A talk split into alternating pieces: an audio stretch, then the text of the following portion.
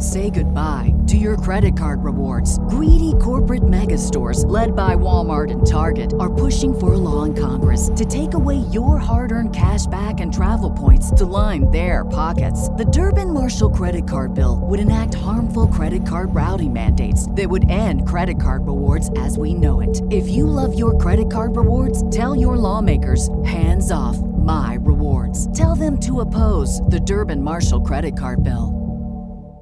The future is a hefty responsibility and not one that we take lightly, but then taking things lightly has never been what Hefty is about. That's why we've created the Hefty Renew program that turns hard to recycle plastics into valuable resources like park benches and building materials.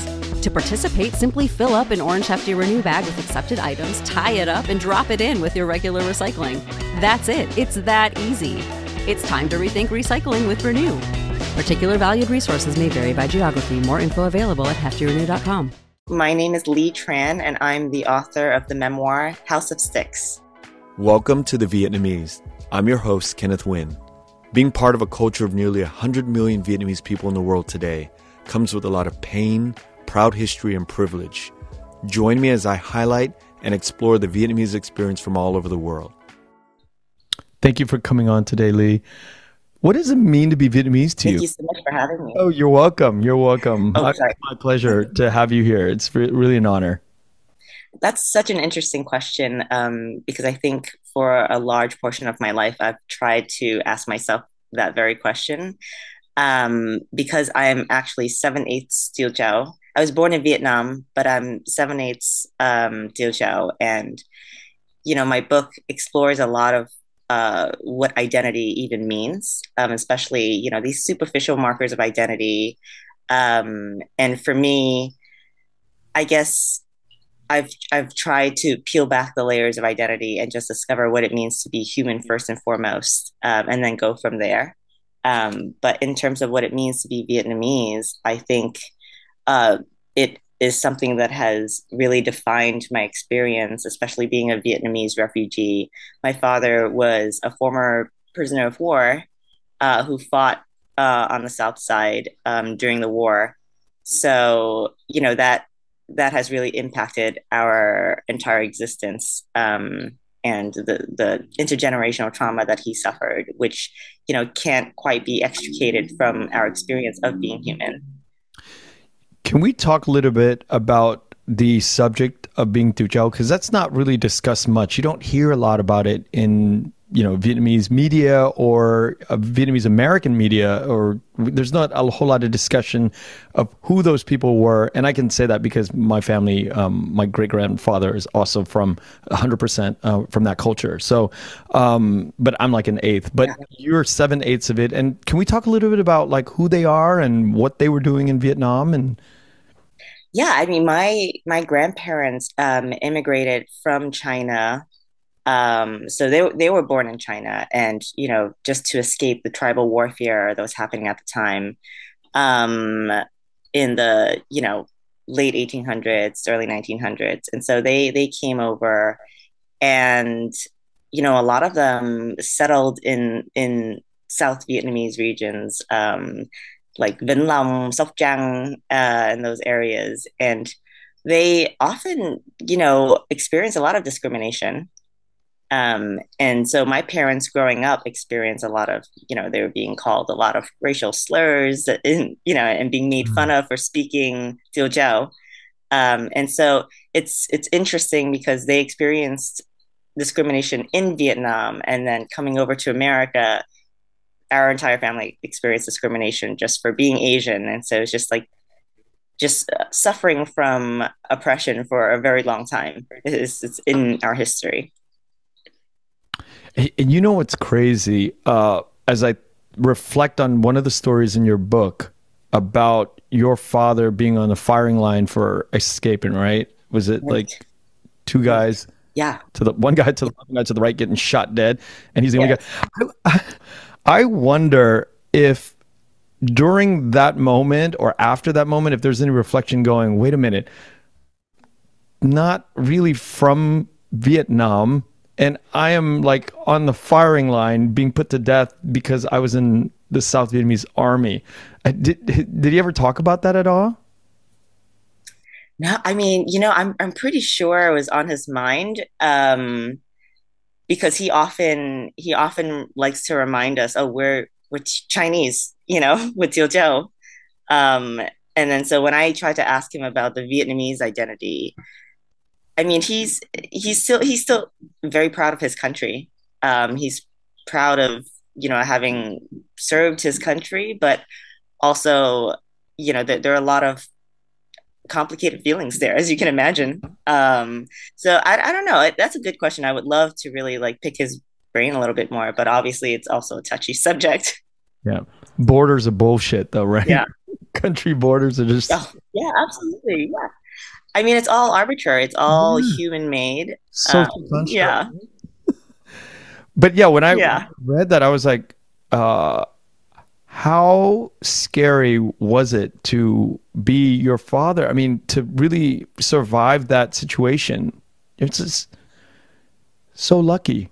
In many ways, he was fortunate, but obviously, in many ways, he was unfortunate. You know, he was drafted into the war. He was only 16, um, served for a time as a lieutenant, and then had to serve almost seven, almost, well, he served seven years in the actual re education camps um, and was emaciated. He, they were the prisoners were fed, you know, a portion of a potato every day, um, and that was all they had to eat. A lot of a lot of prisoners died of you know malnutrition and disease, and you know he he almost died for uh, for escaping or, or having this plan yeah. to escape with his two um, comrades, I suppose, or, or uh, friends. Yeah and um, yeah i mean it's it's scary enough for him to suffer still from daily nightmares.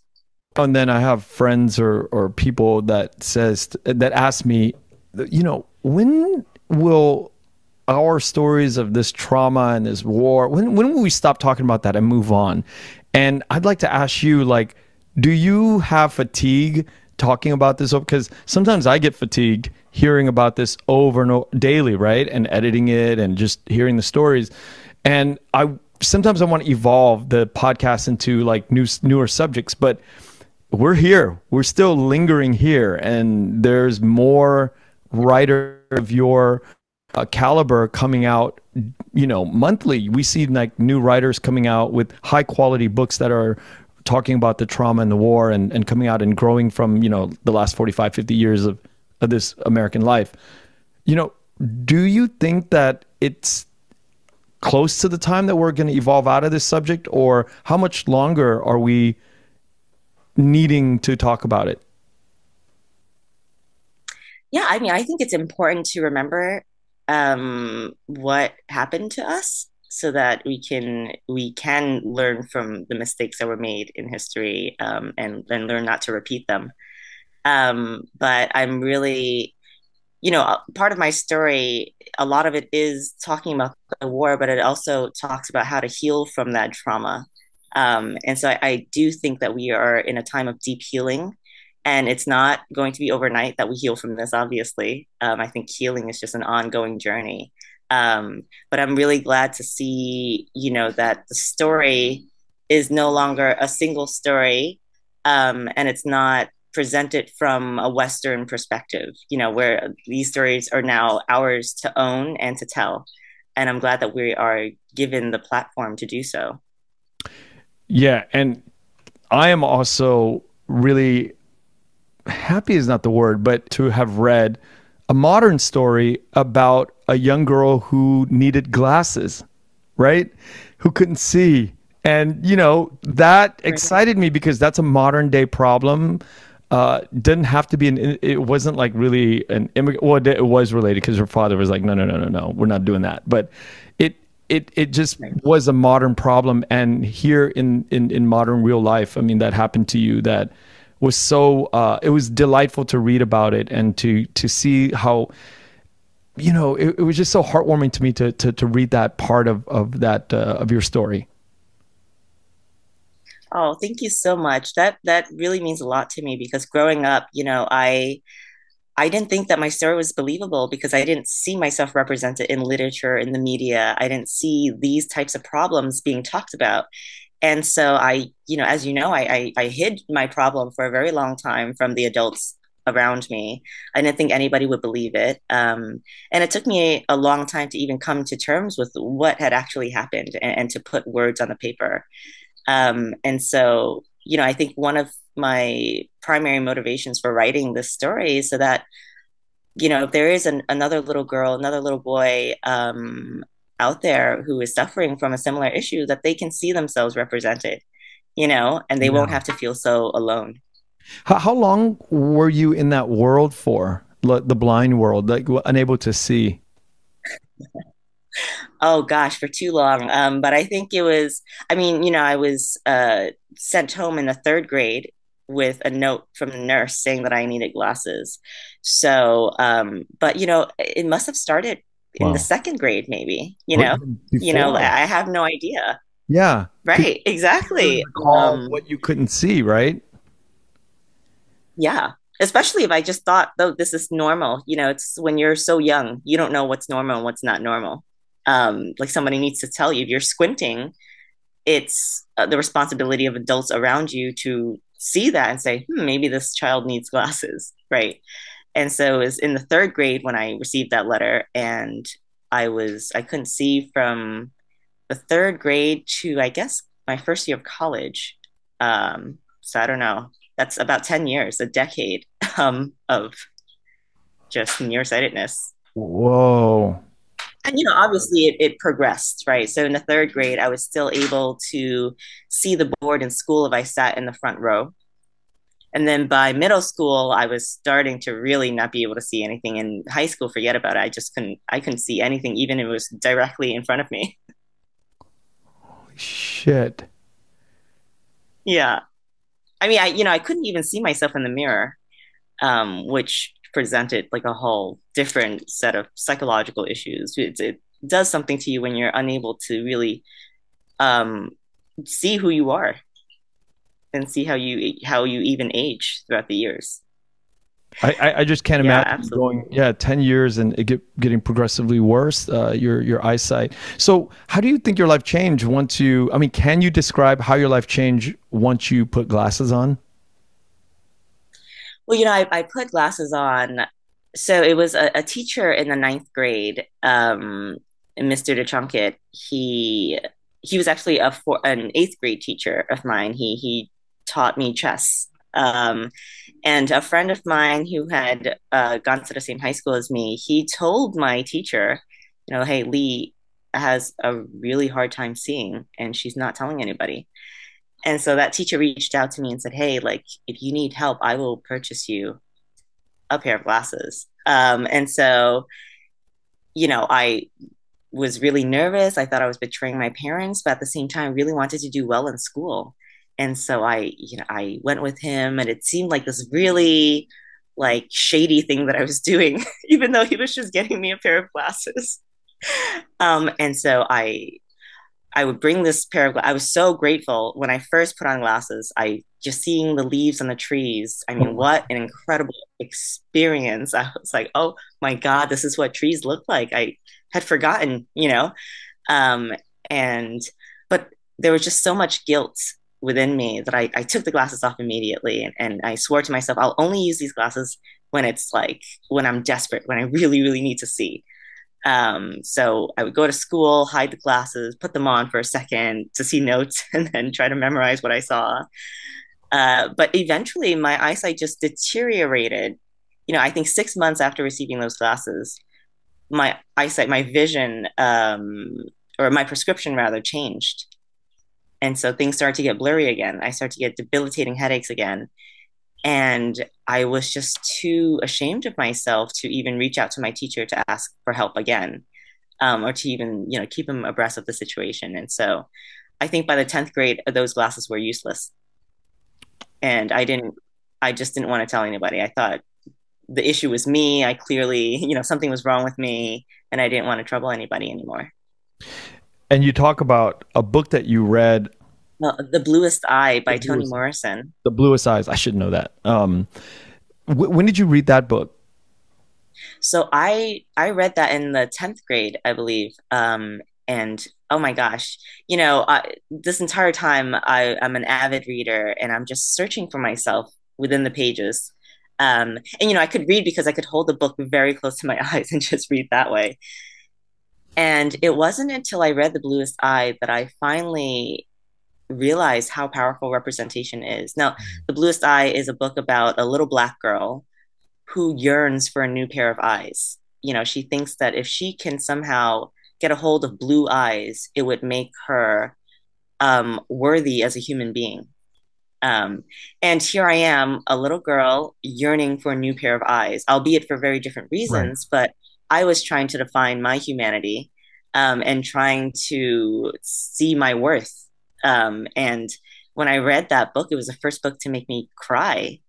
And I just remember thinking to myself, oh my goodness, I I hope that one day I have the power to move somebody to tears. Like I hope that one day I have the power to tell my story, um, and for somebody else to to to recognize themselves within my pages. And so that was sort of like when the seed uh, was planted of, of potentially becoming a writer.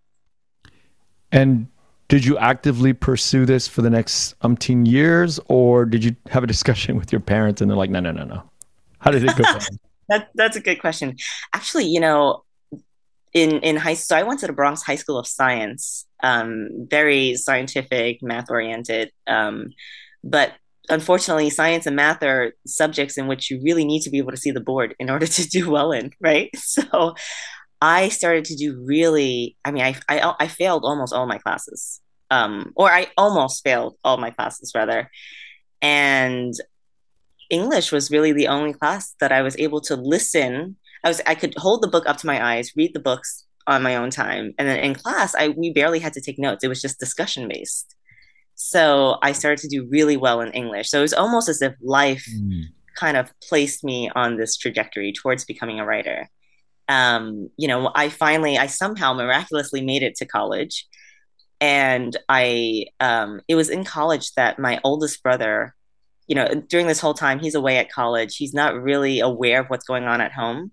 But when he comes back from college and realizes, oh my goodness, like Ly still can't see, as a gift, he purchased me a pair of contacts and said, Here, like this way, mom and dad won't be able to tell that you're wearing glasses, you know, like use this in your first year of college to do better. Um, and, you know, so I'm, I'm in my first year of college and I actually, I get a 4.0. Um, and I decide to major in um, on a pre med track in neuroscience because I, I'm I'm really fascinated by like how the brain works. You know, there's mental illness, uh, mental health is a big theme in my memoir.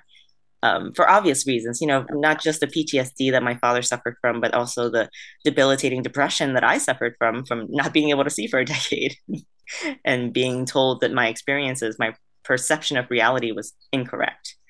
Um, and so I'm, I'm majoring in neuroscience, but I I don't do very well. I, I start to slip because I feel like I'm betraying my parents. I feel like I don't deserve the success that I had in my first year of college.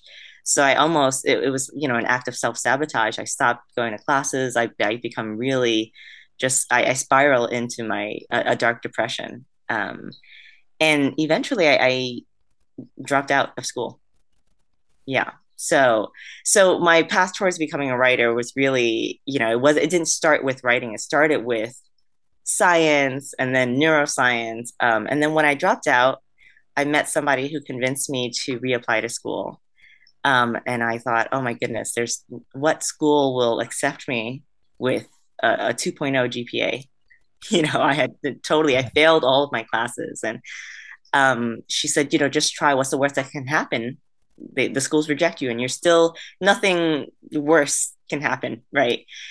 And out of the i believe i applied to about eight to ten schools and out of those schools only one school accepted me and they accepted me on the strength of my essay they said you know we weren't going to accept you your grades you know are not great but we decided to give you a chance because your essay was really special. So if you haven't considered majoring in writing, we recommend that you we you know advise that you check it out. And so what a weird turn of events to become yeah. a writer. Yeah. Exactly. I mean, it's yeah. It's mind it's it's just mind bending to think about. Right. Yeah. Um but I yeah, I don't know. I don't know if this maybe it's just the way that I was raised. Um I was raised Buddhist. Um but I'm I'm also a deeply spiritual person. And so sometimes I, I think about all the events in my life that have led me to where I am today. And when you look back, it, it almost seems like all the dots connect, you know, to to to yeah. present this very complex tapestry of of a life. Fascinating.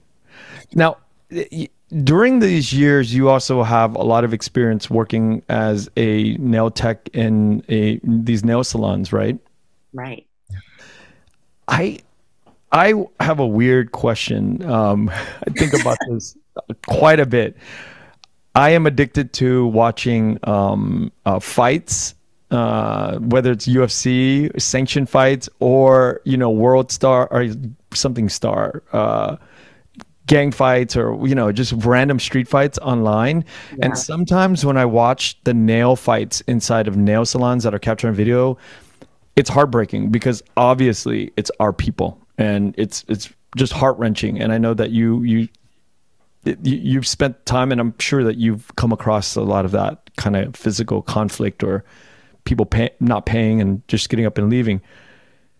On the one hand, um, I have to separate myself from the enjoyment of watching fights, but at the same time, be very uh, being very mindful that this is a painful situation for somebody uh, on the nail side. But do you sometimes look at these things or during the experience of it think about like sometimes the the majority the sometimes the the fights or the disputes come from within our community because we are talking shit oftentimes. Right? We are talking shit about other people. Um, and I can say this because you know I have a lot of family in the every all Vietnamese people have family in the nail business, and you just know going in because we've all spent time in nail salons and you just know that a lot of shit talking happens on the side of the nail tech. So that energy, I think, sometimes pervade the salon and it transfers over, and we're not recognize we're not recognizing or cognizant of our behavior. What's your idea? What's your thoughts on all of that? Well, that's a good question. Um, you know, I, I worked primarily with my mother um, in a, a, nail salon that she bought, um, and it was oftentimes just me and her. And my mother, she she taught me never to trash talk anybody. She's uh, always teaching me to actively practice kindness and compassion for others. Um, and so, on the one hand, I totally can see how people i mean it's just like it's sort of embedded in our culture. It's very toxic mm. actually. Um, and it, it sort of harkens back to this idea that like hurt people hurt people right? So we're we're coming from a position of being oppressed. And you know we we're sort of emulating that same form of oppression sometimes and which is problematic and it's something that should be talked about. Um, uh, and i think a lot of these fights can be prevented if there was more of an open line of communication, right? Um, and, and you know, just people learning to love one another, which seems it's like that's seems easy enough, but yeah, but it's complicated. it's, complex. Complicated. Yeah, and there's always like there's this sort of like us versus them mentality, yeah. oftentimes. Um, but you know, that said, my working in the nail salon with my my mother has was a really traumatic time for me um, because of of how a lot of our clients, um, the way that they treated my mother for not being able to speak English properly. And so, you know, here I am. I'm I grew up in America. You know, I came here at the age of three.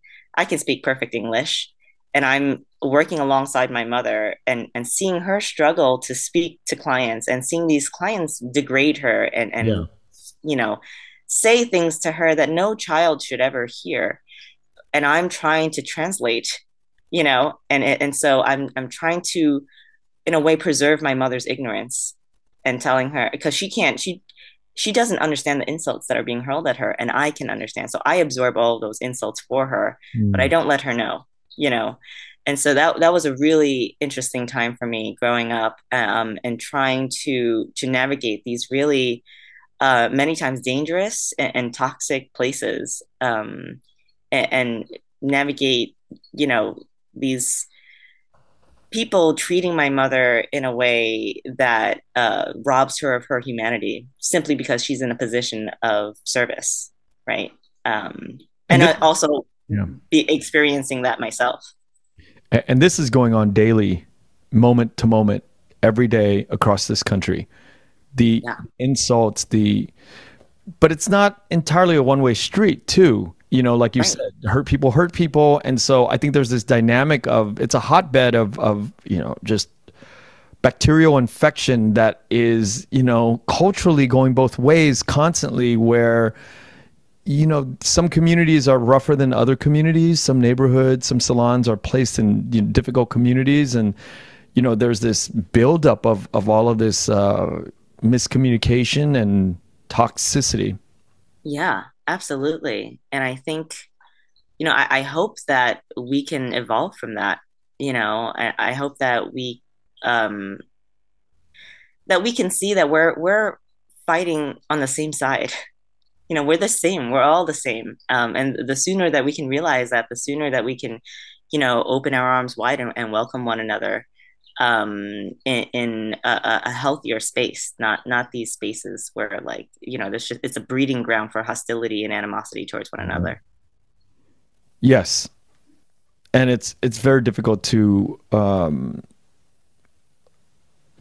kind of have our community understand that you know there's there's probably better ways, but with better ways comes a lot of discipline and learning and reprogramming and and restructuring the way we think about other cultures.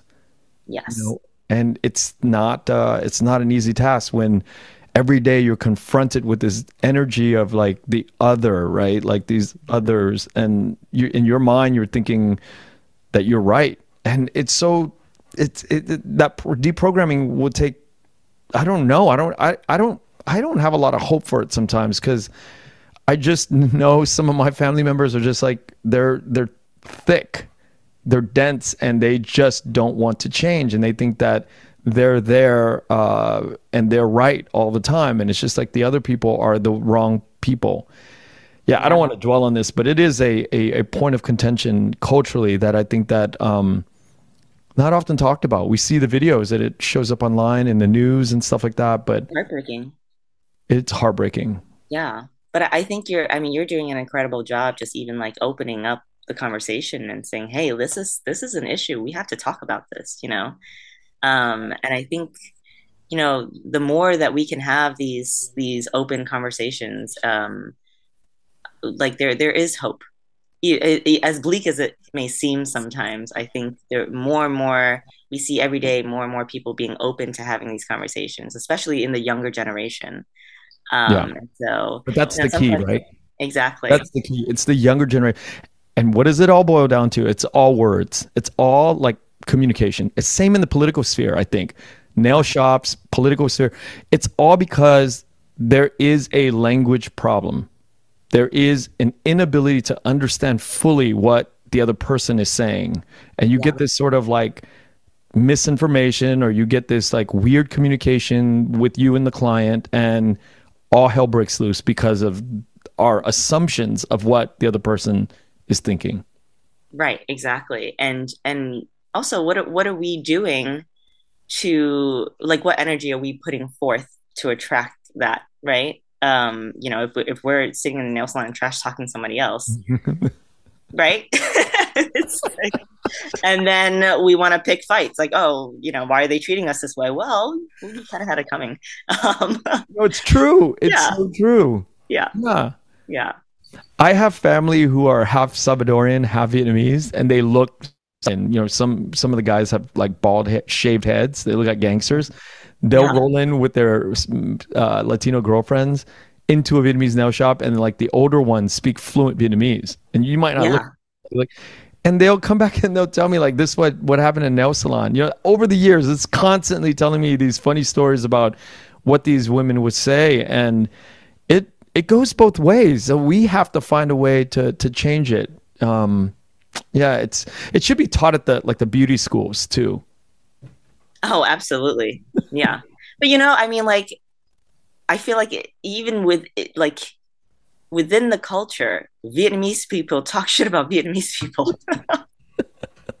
so that's also an issue, you know, it's like just stop talking trash about other people. It's like um and so like we've got to fix it within us and then, you know, and maybe then we'll decide not to do it for other people as well. But yeah, it's, it's definitely a pervasive problem.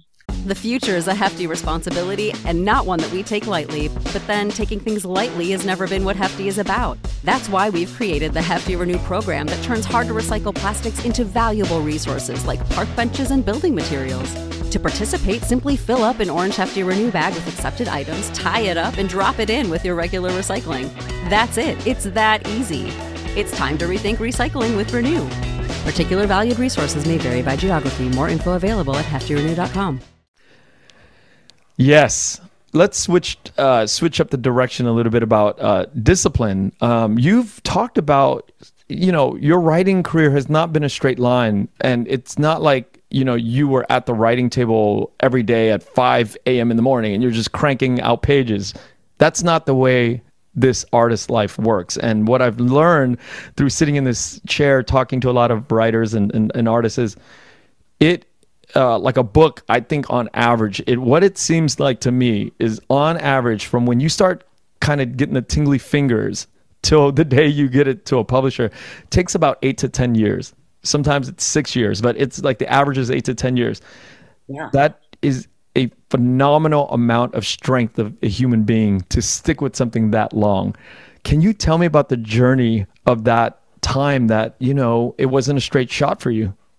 Yeah, oh, that's a good question. I mean, it's it was definitely even even once I got into um, college when I you know reapplied to college and and was given a second chance. Um, I was I tried writing and I, I majored in fiction actually, um, and I was you know I I didn't really have too many hopes. I just thought, oh, let me major in this. Hopefully, I do well. Hopefully, I don't drop out again this time. Um, you know, and I thought so. A lot of the stories that I I came to class with were sort of loosely based on my life, um, and you know, my second to last year in college, I uh, realized I didn't have enough credits to graduate, so I took an outside course during the summer at NYU course called Writers in New York, where you get to study with like actual writers. Um, and so I applied to the fiction department of the program, and I quickly realized that it wasn't for me. And so I I just asked the director of the program, like, is it is there room in like another department? And she said, well, you know, there's nonfiction. Um, you could just there, there's still space, so why don't you hop over there? And so I did, and there I met Saeed Sayrafiezadeh, who is an incredible memoirist and not just an incredible memoirist, but an incredible professor. And he was just so engaged and he clearly loved the craft. He loved talking about it, he loved mm. teaching it. And I thought, oh, you know, why don't I just, you know, reach out to him and email him some of what I was working on. Um, I was I was going to Columbia at the time, so what uh, what I was working on at Columbia, and he um, he responded. He said, "Sorry, you know, this is not a workshop it's a seminar and so I won't be able to read these pages, but why don't you come to my office hours and we'll discuss your goals as a writer. Wow. And so I thought, okay, yeah, sure, that's, I'll take that. and so uh, I meet with him and I tell him that I, I'm hoping to one day write a book that's loosely based on my life. And he said, "What's so special about your life? You know, why do why do you think it, it warrants an entire book?" And I tell him, you know, well, I'm a refugee came here when I was three. I did sweatshop labor as a child. Um, and I was doing nail salon work at the age of 12 and onward. I couldn't see all these things, you know. Uh, basically my memoir in a nutshell. And he says, "Wow, like Ly, this is this is an incredible story. You should, you know, go with it. Um, I think I think you've got something really special." And so I go home. That was really incredible feedback. I was so motivated to work on this. And the next I think the next day, maybe, or the next week, his agent emails me and says, Dear Ly, your Professor Saeed, who we represent, forwarded us your pages. Here's a contract. We would love to represent you. And so I was like, wait, what? I first of all, I was so green that I didn't even know what an agent was. I thought it was a scam. I was like, what is going on? Um, but I, I so I reached I quickly reached out to Saeed and he's like, no, I I read your I ended up reading your pages after our meeting and I thought this was great and yeah. Okay. So. Let's stop right here. Because I have another question that I wrote down like much later in the interview. Yeah. That you know, there's a lot of people that write that don't get published, and you know, I, to get that sort of chance, right? You're not even done with school yet. You're not even out. Of, you're not even. You haven't even produced anything yet.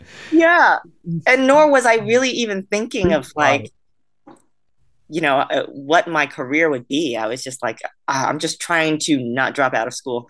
That's all I was. Yeah. Man, this uh, road in life, uh, whatever you choose to do, there's so much that people don't talk about that have to do with luck.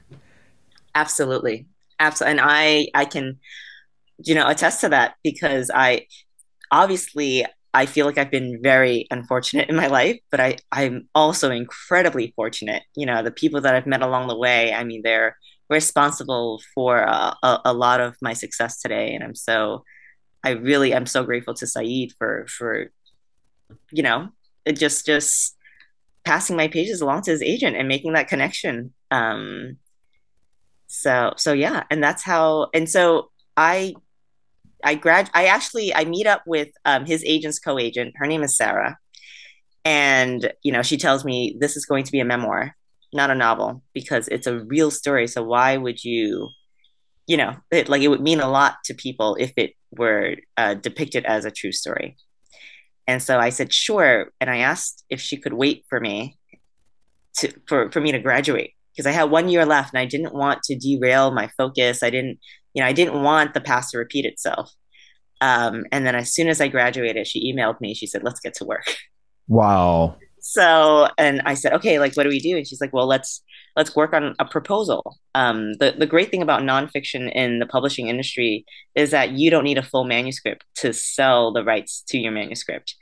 Um, you just need a proposal. So a sort of synopsis of the story you're going to tell, you know, breakdown of chapters, all these things. And um, so we work on that together for about six months. So from, from May to November. Um, and yeah, so in November, six months after I graduate, I received my book deal. Um, yeah, so that so that, that I mean that in and of itself was an incredible journey. Okay, so you get the book deal, you sign the ink, and it dries. And yes. how long from that point to when you finally get it finished and ready, and it's on the the bookshelves? Oh, okay. So 2014, December of 2014 is when I signed the book deal. Um, I signed the contract, and then it the final manuscript is accepted in June of 2020. so so that's yeah. And then from there from june then you've got like the whole copy editing you know you've got a line by line editing all the grammar has to be you know correct.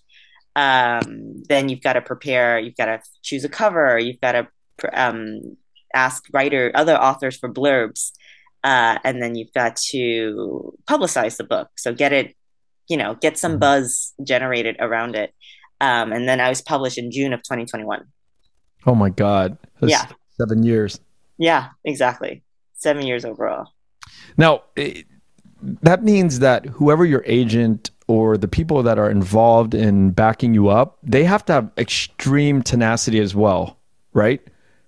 Oh, oh my goodness, my agent is a shark. I, I love her. I really, really love her. Um, but she, oh gosh, you know, you, she's not somebody you want to cross, basically, because she's, you know, really focused.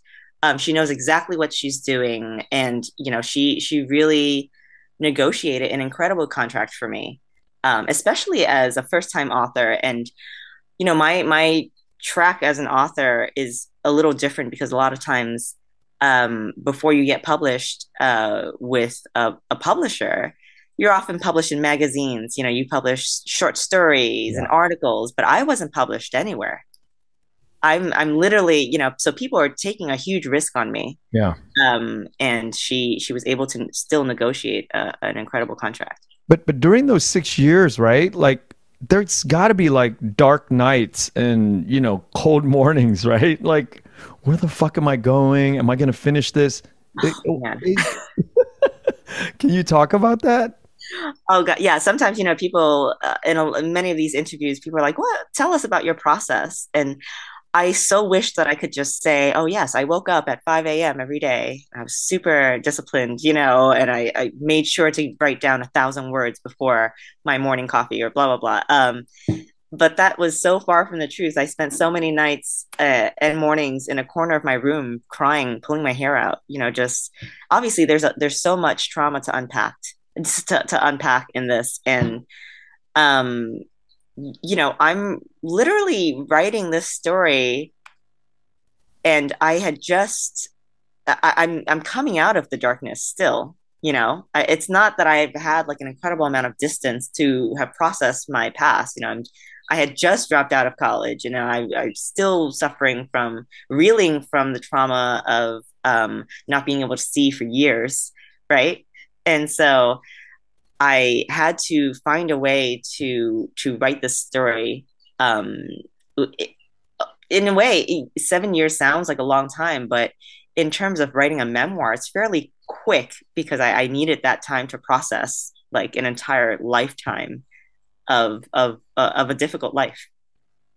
Um, so, what was there a time where you're like, "Fuck this! I'm not going to be able to finish"? Oh man, like every day. Really? Every no single day. I mean, you know, I think part of because of the way that I grew up um, and just being told that uh, I was always wrong and being a lot of gaslighting, um, I, I suffer from enormous self doubt. And, and maybe I think self doubt is just normal in the creative process, but I, I think it's like for me it's tenfold because of, of how I grew up. The, the I still feel that way about yeah, myself. Yeah. Right, exactly. Um, so there wasn't a single day when I thought, oh my God, like I think I think they made a mistake. I think they you know, like maybe what I what I turned into them was a, a fluke. Um, they somehow saw potential in it, but I'm not actually cut out to be a writer. Um, but you know what? You just keep plugging away. Because at the end of the day, I thought, well, what else can I do? Mm-hmm. I literally can't do anything else. Yeah. I majored in writing, so. Do, yeah. do you uh, still go through that now? after that first book is you know house of sticks is out do you still go through that as a writer absolutely you wow. know i'm i'm embarking on uh you know uh, the process of writing a second book um i'm in october i'm going away to an artist residency the Millay uh arts residency to work on that book and every day i'm like oh god like i i don't know what i'm doing you know I, again it, i think it's you know imposter syndrome like, yeah. and I, I sometimes think, oh, like maybe I was able to get the first book published because it's a true story, but now I'm writing a novel. Like, am I cut out to be a novelist? You know, it's. So, can we talk about what you're writing? Yeah, sure. Um, so it's it's an, I mean, it's it's an interesting story. It's about an agoraphobic mother daughter duo, um, and you know, the daughter is coming of age and is, is be- beginning to be really curious about the outside world, but she harbors a lot of fear that her mother has instilled within her of the outside world because they're both agoraphobic. Um, and so uh, she she also has a lot of pent up resentment towards her mother for even like you know creating this this environment for her um, but eventually she one day she receives letters from from someone. These letters are addressed to her, but she doesn't know who this person is. Uh, and so they strike up this correspondence. Um, they become pen pals, and this person basically invites her to to tell stories. Now, she one thing her mother, another thing her mother has instilled in her is a love of literature. That was always her key to mm-hmm. the outside world. Um, and so, and she sort of secretly wants to be a writer. Um, and so she's she's writing these stories, basically in, enjoying the correspondence until one day a letter arrives telling her that you know there this is the last letter I'm going to send you. You're going to have to continue writing these stories on your own. You know, she feels deeply betrayed. She's like, "Oh my god, you know, I thought we were friends." I, you know, and she's angry, but one day she realizes that there's an address on the letters and that she can find this person. So that becomes the catalyst for her to step out of her home for the first time and and and really explore this outside world for real. Um, and I don't know if that was articulate yep. at all, but it's yeah, hit all the story beats. Your your excellent pitch. No, it's beautiful. I love it. I love this story. Where uh, did you get inspired from the um, uh, the, the the idea of the, the the structure of the story? You know, that's growing up. So I was really deeply interested in philosophy growing up, um, and I read this book called Sophie's World by Jostein Gaarder, a Norwegian writer, I believe. Um, and it was sort of like a crash course in philosophy.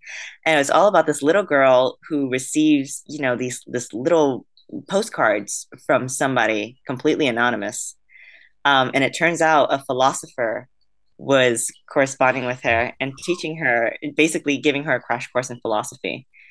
Um, and it was it was a very the structure to that story is very interesting because she ended up being she and this philosopher were characters in the book and they were trying to escape being characters in that book wow so i was oh my goodness like I, I think about that story all the time and i just I feel like it's informed a lot of how I view the world. You know, sometimes I feel like there is a puppet master and I'm sort of just the puppet, you know. So I, I, I wanted to play around with this epistolary form and, and, see where it'll take me with this particular story. Yeah, it, it, it sometimes like as artists, we're just sort of like the vessel for the muses, uh, the gods, the yes, absolutely. Yeah. yeah, and just sort of surrendering to that uh, to that kind of that principle allows us to kind of like not be so personable and not not not personable but not be so precious with the the work that we're doing. Because yeah. some another realm of, of of creation that's we're really out of control it's not in our control yeah yeah exactly especially you know when i don't know if you feel this but um when you get into that flow state and you're just it's something uh, you feel like there's an invisible hand just guiding you along. Um, and sometimes you're not even aware of what you're doing, but what you eventually produce is something that is beautiful, you know? Um, and I, I, I live for those moments, those moments that really take my breath away. Um, and oftentimes it's like 4 a.m. in the morning yeah. when that happens. Yeah it's dazzling to see what comes out of your fingers when you're like writing and you know you step back after a few hours after that flow state to, yeah. to witness it yeah yeah, I think of it as like being in the avatar state. you know, Avatar: The Last Airbender. yeah, exactly. Uh, speaking of which, um, I I had some moments in the garment business with my parents. Uh, I grew up in a factory as well, and but not you know doing the actual work. I when I was 15, they got into the garment side because we were slow in our window coverings business side, and I made deliveries when I was like 14, 15 in a van with my brother, and we'd go drop off stuff to Chinatown. Um, and I, I can recount some crazy some crazy stories, and I was wondering in your uh, experience um, because this is something that's not happening anymore. I mean uh, child labor maybe but it's not as normal as it was when we were growing up right uh, in immigrant uh, communities. I'm sure it still happens but were, were there some uh, stories or some uh, times that you were just like you were not you're not really in it and you're just like step taking a step out and going wait a minute this is like weird. This is your normal kids shouldn't be doing this. Or were you always in the kind of that machine thinking where you're like oh i'm just doing what i have to do and this is just part of my responsibility yeah. Well you know when i was a child i thought everyone was doing it. Yeah. It was so normal to me. Yeah. Um, and i remember in middle school just uh, my friend invited me to her house her apartment and it was the first time that i had gone to somebody else's apartment and so I, I walk in and I'm looking around and I ask her, you know, where where are all your work materials?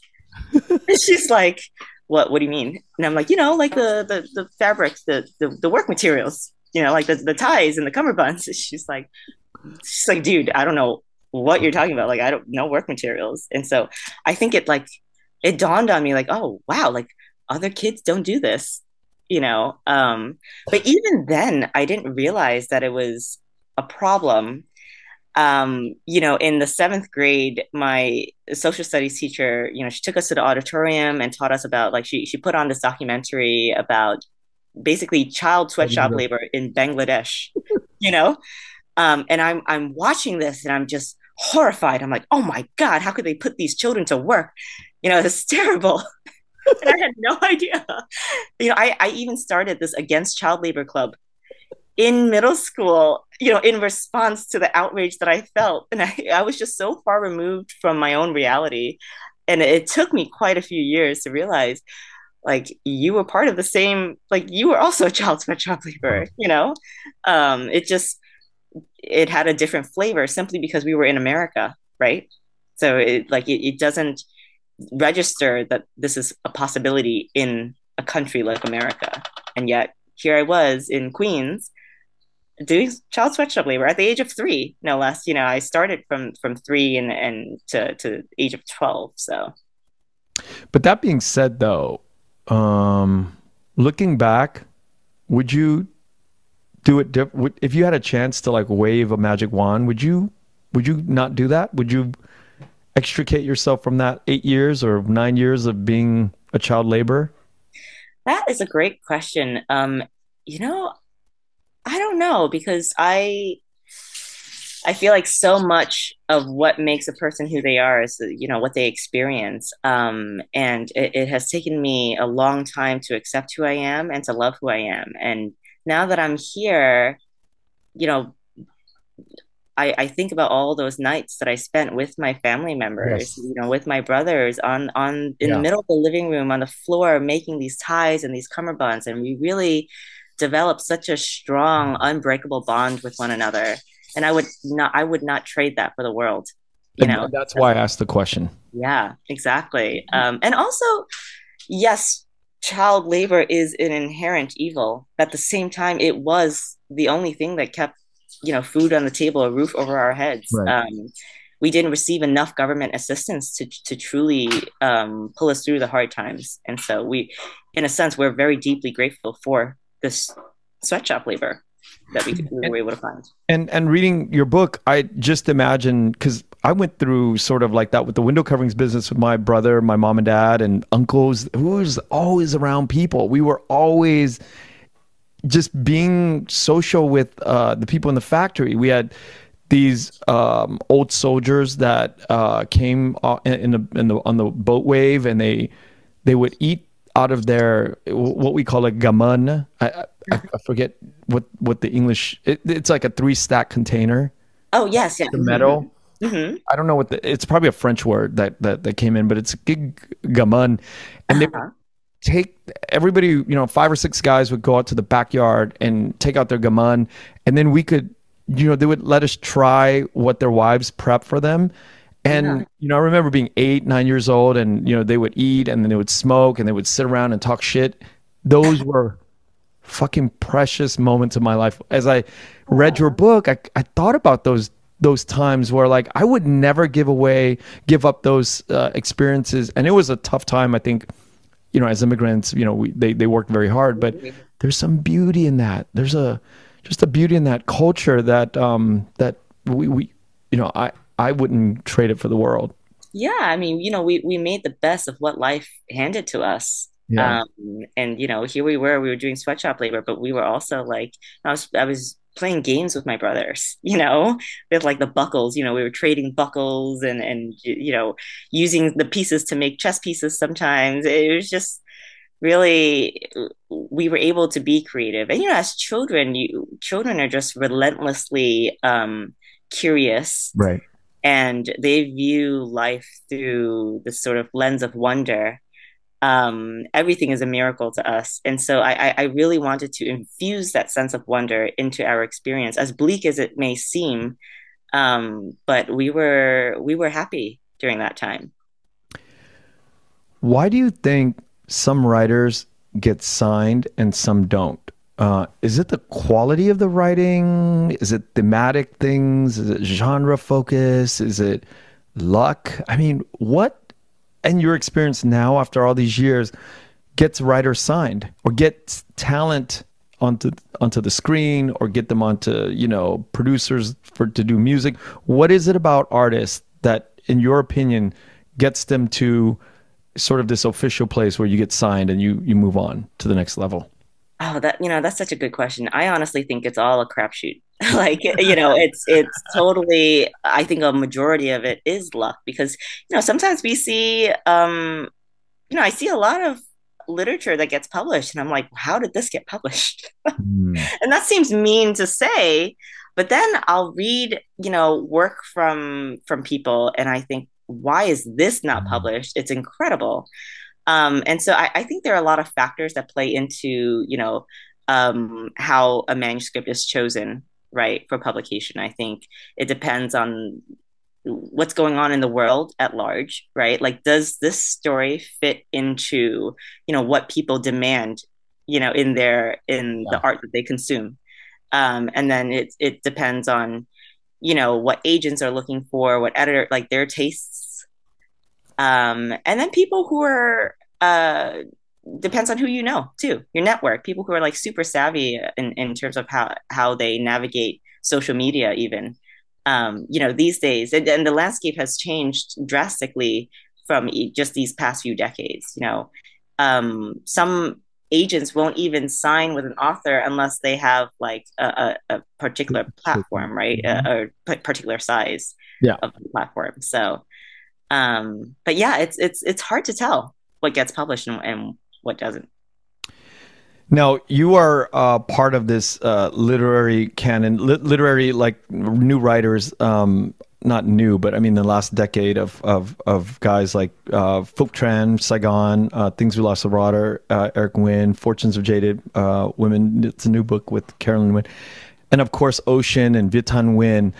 But I think in order to break into like the the real big mainstream where like a lot of people in America or the world is reading um, to get the like the bigger numbers, where do you think writers, Vietnamese writers, would be heading to get to like Viet Thanh Nguyen with the sympathizer? It's it's a it's it's cultural, but at the same time, there's themes that are like massive or Ocean Vuong. Like, do you think that we have much longer of a runway in terms of memoirs like yours or Saigon, or do you think uh, you know now is going to be the new age, like the new like the new book that you're writing? I think it's it's a wonderful departure from the cultural memoirs, but you know where where do you think we we are on the spectrum of like sort of moving out of memoirs about our cultural you know past uh, and and moving into like broader waters? Yeah, you know, I was just at uh, Carolyn Huynh's um, book talk yesterday at, at uh, Little Saigon Creative uh, mm-hmm. in Seattle, um, and she was talking about sort of, uh, you know, veering away from talking about trauma, and so I'm really excited to read The Fortunes of Jaded Women. Um, so ready to to sink my teeth into it, but I think we're we're at the the very beginning. I think it's starting already. You know, we're we're we're healing as a people, and the and the the newer gener the younger generation are um, looking at life through very fresh eyes. And so I think the the the the path is already set, um, uh, or is already being paved for um, just stories that um, are addressing broader broader themes. I love to hear that. Yeah. The yeah, addressing of broader themes, it's yeah, it's so great to hear that from you, and um, you know, knowing that there there are. I mean, we just can't like talk about our own cultural stories forever, but it's definitely needed to heal. And I think a good twenty years of like that sort of you know two decades of uh, of this continuing work on cultural memoirs and and I ask because I kind of want to move out of that space sometimes, you know. I get burned yeah. out, you know, thinking about all this cultural talk and I want to move into like new stories like what you're writing about and I can't wait to have you back on you know when that book is published, you know.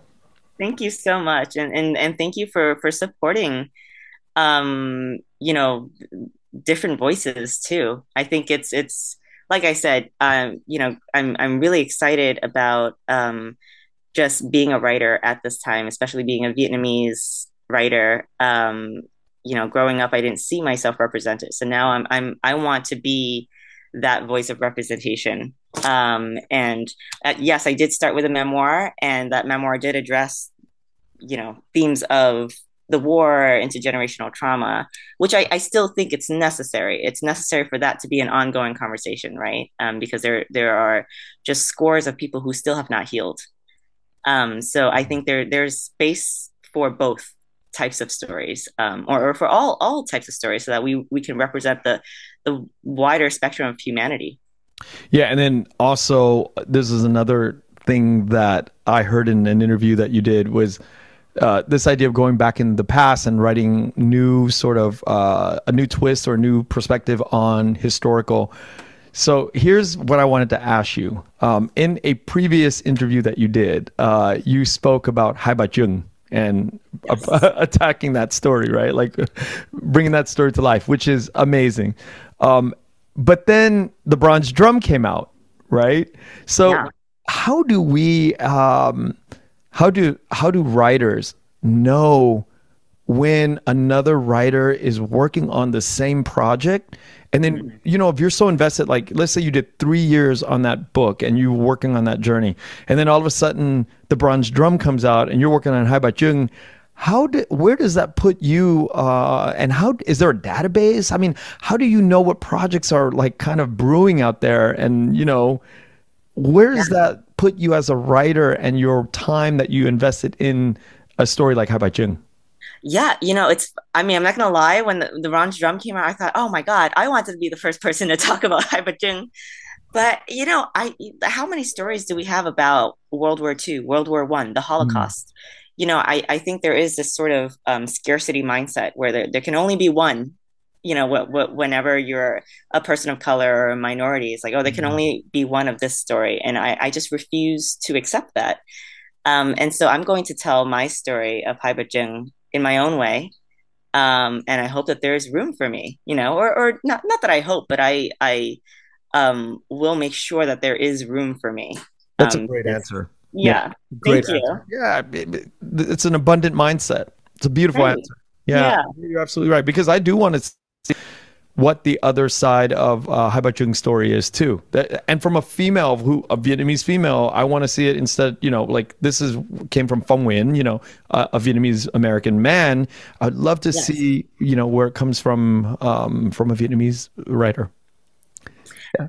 Yeah. No, I, I would I'm I'm really looking forward to. It. I'm also looking forward to reading the Bronze Drum. I want to celebrate, you know, Phong Nguyen's success as well. Mm-hmm. I, I, think there's there's like I said, there's room for for both. Great. It's he he did a great job. Knocked it yeah. out. Uh, yeah, I'm looking forward to it. Yeah, I would love to hear your version one day too. So Ly, thank you so much today. It's uh, it was such an invigorating conversation, and um, you know, got to get some peeks into your the way you think. And thank you so much. Thank you. Yeah, I feel like I could have just talked to you for hours. yes, but, yes. Yeah, I, I, really, it's such an honor to be on your podcast. I, have listened to a lot of, a lot of your episodes, and I, have loved them all. You, yeah, really incredibly thoughtful questions. So thank you for this mm-hmm. opportunity. Yeah, thank you for the kind words, and, and let's get back on after you get that uh, the next the second book out. We'd love to hear more about it. Absolutely, I'll send you a copy as soon as it's you know off the presses. oh, wonderful. Thank you, Ly. All right. Thank you. Okay. Take care. Thank you for listening to The Vietnamese with Kenneth Nguyen. The Vietnamese is produced by Brittany Tran. Special thanks to Jane Nguyen, Catherine Nguyen, Tina Pham, Sydney Jamie, and Christo Trin. Please find us on Instagram, Facebook, and TikTok at The Vietnamese Podcast. You can also find us on YouTube where you can subscribe, like, and comment. Please rate and give us a review wherever you find our podcasts.